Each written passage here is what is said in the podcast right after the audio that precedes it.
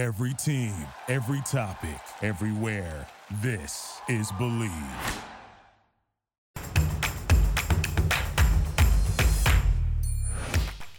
Hello, everybody, and welcome to episode three of The History of, presented by the Bleav Podcast Network. I'm your host, Wolfie Tash, and today we'll be looking at the history of the Rams coming back to Los Angeles. Before we get into the history of how the Rams moved back to LA, it's worth noting that from 1946 to 1994, the Rams played their home games in Los Angeles, including spending 33 of those years at the LA Memorial Coliseum. However, that all changed in 1994 when the team decided to relocate to St. Louis, which began a 21 year drought of LA not having a football team. So, how did Los Angeles go from not having a football team for over 20 years to having a team in the Super Bowl in just three years' time? Let's dive in and take a look at how the Rams changed their future and brought football back to Los Angeles. During the first six years of the Rams' stint in St. Louis, the team experienced a lot of success, going to two Super Bowls and even garnering the nickname Greatest Show on Turf.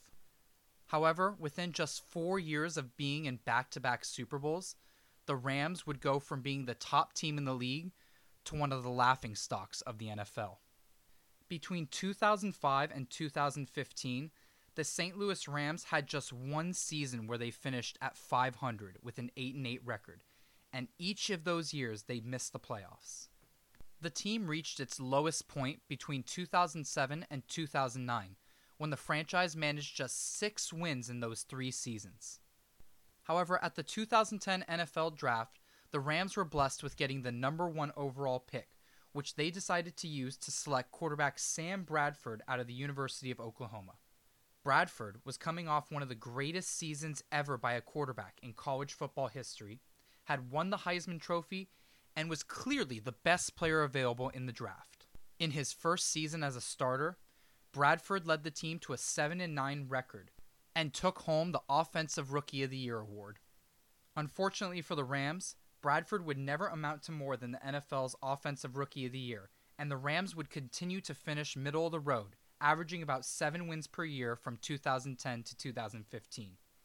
Bradford would miss approximately half of those games in that five year span due to multiple knee injuries he sustained. Due to this, fans viewed him as a bust, and Rams attendance began to drop, culminating in 2015 when attendance was the lowest it had been for the Rams in nearly a decade. During the 2014 season, the Rams also began to have some issues with the city of St. Louis. It was clear to owner Stan Kroenke that the city was not willing to help them build a new stadium for his team, and at the end of the 2014 season, the team decided to break their lease with the city and felt it was time for a change of scenery. Less than one month after the end of the 2014 regular season, a report surfaced that Kroenke had purchased a large plot of land in Inglewood, California for somewhere between 90 and 100 million, right next to where the old Hollywood Park racetrack used to be. Rumors had already been circulating through multiple media outlets that Kroenke was considering relocating the team back to Los Angeles. However, when the report came out stating that Kroenke had bought this massive piece of land in LA, it was only a matter of time before the Rams moved to LA. Nearly one year later, in January of 2015, the Los Angeles Times had reported that a group run by Kroenke had proposed a new 80,000 seat stadium, along with a performance venue, land for new shops, office space, and a 300 room hotel room to be built next to where this site was. The city of St. Louis tried to do everything they can because they were realizing they were about to lose their football team. So they tried to scrape together the best offer they could, but Kroenke's mind was already made up. And in December of 2015, the city of Inglewood approved the project, and later that month, construction had officially begun on the new stadium. The Rams were coming off another disappointing year, finishing 7 and 9, and had decided that the 2015 season would be their last in St. Louis. And at the start of the 2016 season, they would play their home games at the LA Memorial Coliseum. Los Angeles football fans became extremely excited with the idea that they were going to get a football team for the first time in 20 years. Before the start of their first season in LA, the Rams had decided that they needed to do something big to gain even more interest from the city. The team pulled off a blockbuster trade where they would trade their 2016 first round pick, two second round picks, a third round pick, and their 2017 first and third round picks to the Tennessee Titans in exchange for the number one overall pick in the 2016 draft, along with a fourth round pick and a sixth round pick. The Rams shocked the world and used that number one overall pick to take quarterback Jared Goff out of Cal.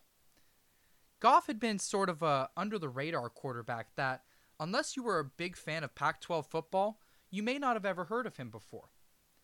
Unlike when they used the number one pick in the 2010 draft to get Bradford, Goff was not the clear number one pick, and he was not even the clear number one pick at his own position. The media was quick to question the Rams' decision, wondering why they would risk so much on a quarterback who had really not done anything significant throughout his collegiate career.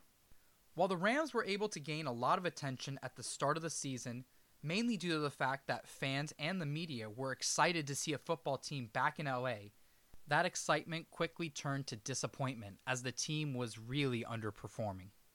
The team started a modest 4 and 5 that season before losing Bradford to another season-ending injury, which meant quarterback Jared Goff was going to get his chance to start.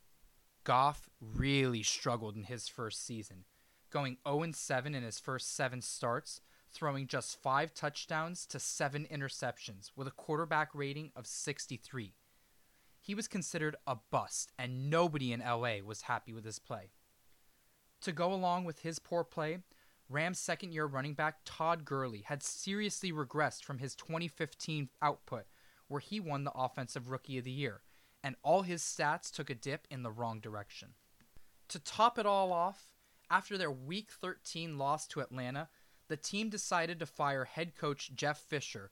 At the end of the 2016 season, the Rams had finished with a 4 12 record, fired their head coach, and their two best offensive players looked like complete busts, and it had almost seemed like a mistake to move to Los Angeles as fans became uninterested in a losing team. However, one small move that the Rams decided to make before the 2017 season shifted their history completely, and that was hiring 30 year old Sean McVay to be the next head coach of the Rams. Once again, many people questioned the decision of the Rams. However, McVay had developed quite the reputation for himself throughout the NFL. In the 2016 season, as the offensive coordinator for the Washington Redskins, his offense was third overall in the NFL in total offense, and quarterback Kirk Cousins was starting to look like a true superstar under the direction of McVay. The Rams were hoping that this young coach could bond with both Goff and Gurley and bring out the best in them, and McVay did not disappoint. The Rams finished the 2017 season with an 11 5 record, good for first in the NFC West. They also became the first team in NFL history to go from the worst scoring offense in one season to the best scoring offense in the next, nearly doubling their total points per game. Both Goff and Gurley looked like completely different football players that year. Goff went 11 and 4 in his 15 starts, throwing 28 touchdowns with just 7 interceptions and had a quarterback rating of 100.5 while Todd Gurley had over 2,000 yards from scrimmage and led the league in rushing touchdowns with 13. While the upstart Rams would fall in the first round of the playoffs at home to the Atlanta Falcons, they knew that they had something special going on. The team had found a head coach who was able to connect with his players on a different level. They had two legit MVP candidates on the offensive side of the ball, and a defense that was capable of keeping them in any game they played. During the 2018 offseason, the team decided to go all in, trading for players like Brandin Cooks, Aqib Talib, and Marcus Peters, and signing veteran Ndamukong Suh, all who had built significant reputations throughout the NFL. After locking up stars Todd Gurley and Aaron Donald with massive contract extensions, the Rams felt that 2018 was their year to go for it all and try to win a Super Bowl. The LA Rams started the 2018 season with an absolute bang, going 10 and 1 in their first 11 games and had seemingly looked better than they had in 2017.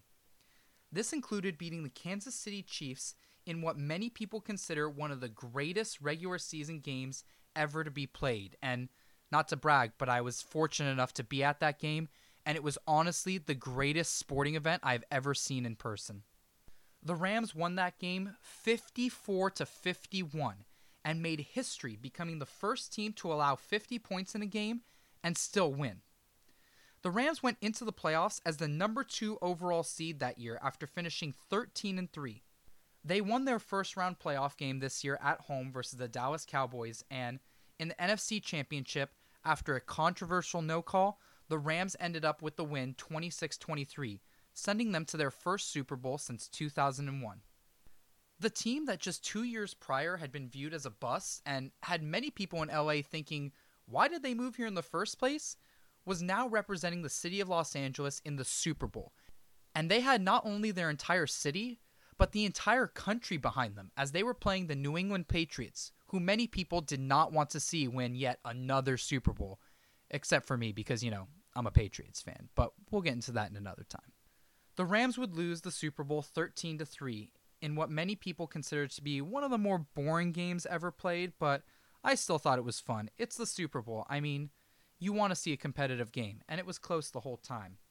But the Rams, they have a lot to be excited about, and so do their fans.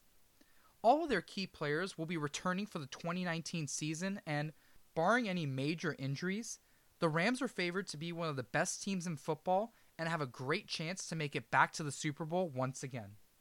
The Rams were able to bring football back to Los Angeles and had a team that was exciting enough to captivate a city full of stars the Rams will be able to start playing in their new stadium this year, as the complex is expected to be complete before the start of the 2019 season.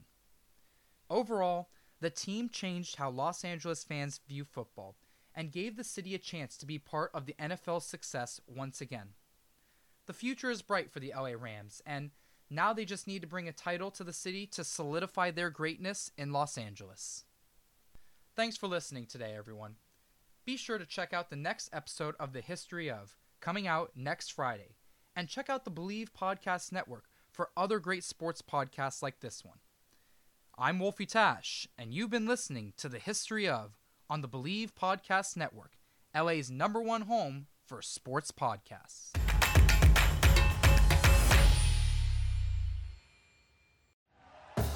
Thank you for listening to Bleav. You can show support to your host by subscribing to the show and giving us a five star rating on your preferred platform. Check us out at Bleav.com and search for B L E A V on YouTube.